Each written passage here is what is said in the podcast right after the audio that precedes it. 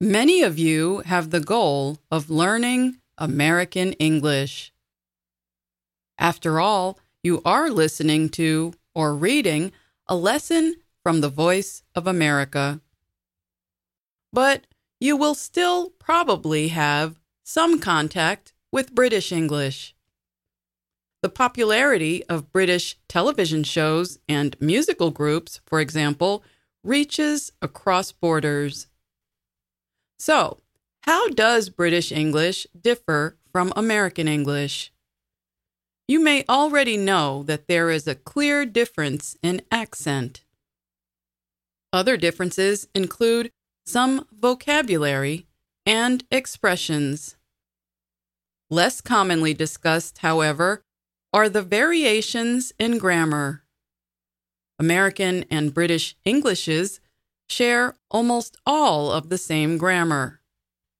But there are differences, and some are worth noting, especially for English learners. On today's program, we will discuss a few of them. First, let's talk about where the two Englishes vary on preposition use. In British English, the preposition at is used in several time related phrases, such as when talking about weekends. But speakers of American English use the preposition on in such a case. Listen to this American English speaker. On weekends, I like to watch sports can you think of how a British English speaker would say this? That's right, it is. At weekends, I like to watch sports. Americans also use the preposition on with street names, yet British English speakers use in. Listen to this American talking about where someone lives. She lives on 17th Street near Dupont Circle. Can you guess how the British English speaker would say it? That's right. She lives in 17th Street near Dupont Circle. These are just a few examples of the small differences in preposition use. Now, let's move on to verb tenses. American and British English speakers use the present perfect verb tense in similar ways but Americans use it in fewer situations.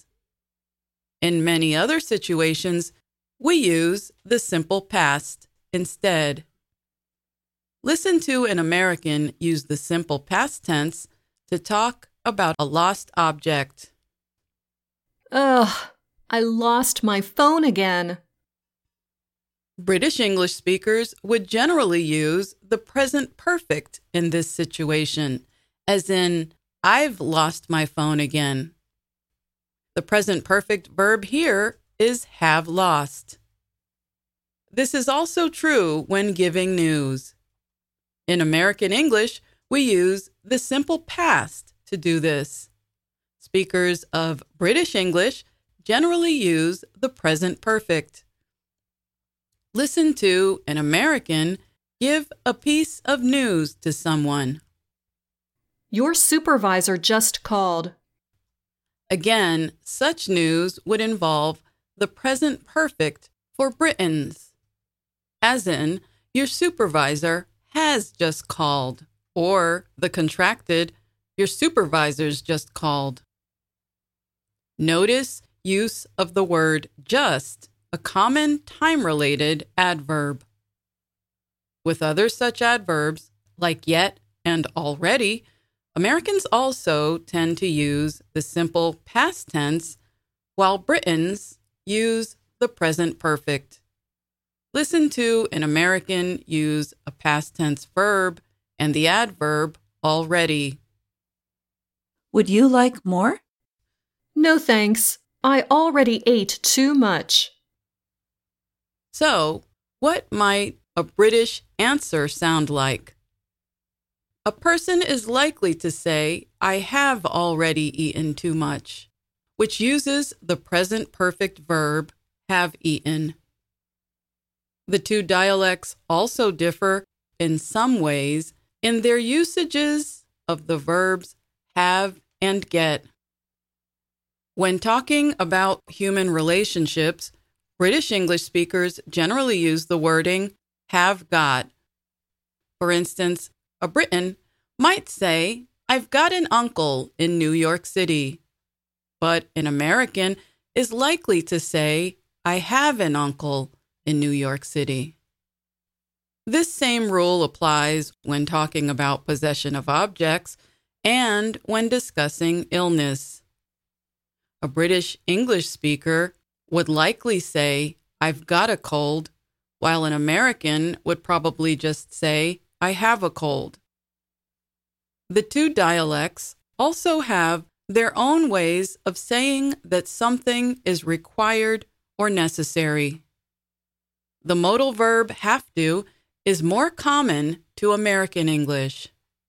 The phrasing have got to is much more common to speakers of British English. An American would likely say, We have to be there by seven, while a British person is more likely to say, We have got to be there by seven. And speaking of got, let's not forget an unusual difference between the past participle forms of get. In American English, the past participle of get is gotten. But Britain discontinued the use of gotten more than 300 years ago. In British English, the past participle of get is got. So you might hear an American English speaker say this He has not gotten far on the project. Yet a British English speaker might say he has not got far on the project. And finally, let's touch on something that deals with giving short answers to questions. British English speakers often add the auxiliary verb do in short replies. An American would use just a modal verb. Listen to an answer from this American English speaker. Are you bringing the whole family? I might. The modal verb in the reply is might. Yet, speakers of British English would generally use both a modal and the auxiliary do, as in the reply, I might do. So, what can you do with this information? First, keep in mind that British and American English both contain several dialects and accents. However, generally speaking, they are each still identifiably American or British. The next time you come into contact with British English, make a mental note when you hear or see the differences you learned about today. Then ask yourself, how would an American say this? It could be a fun exercise and may help you pay closer attention to American English grammar. I'm Alice Bryant.